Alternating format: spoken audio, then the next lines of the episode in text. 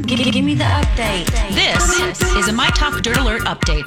A quick look at what's happening in entertainment Dirt. We want the dirt. on My Talk. My Talk. Did you want to tell me something? Farm Aid is planting itself back in Hartford, Connecticut in September with a long list of performers. The lineup includes Farm Aid founder Willie Nelson, plus John Mellencamp, Neil Young, Dave Matthews, and Margo Price, just to name a few.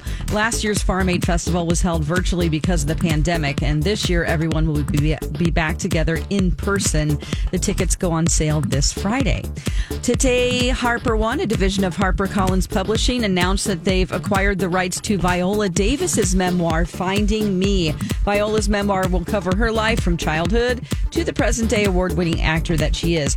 Finding Me will also tell of the different trials Viola faced to become the most nominated black actress in Academy, Academy Awards history.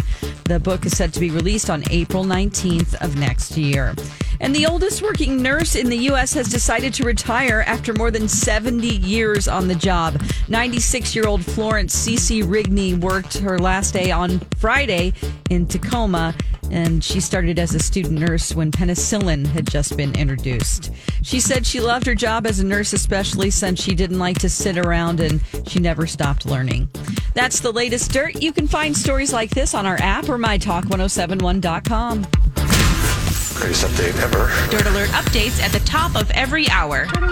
Plus, get extended Dirt Alerts at 820, 1220, and 520. Keep me updated.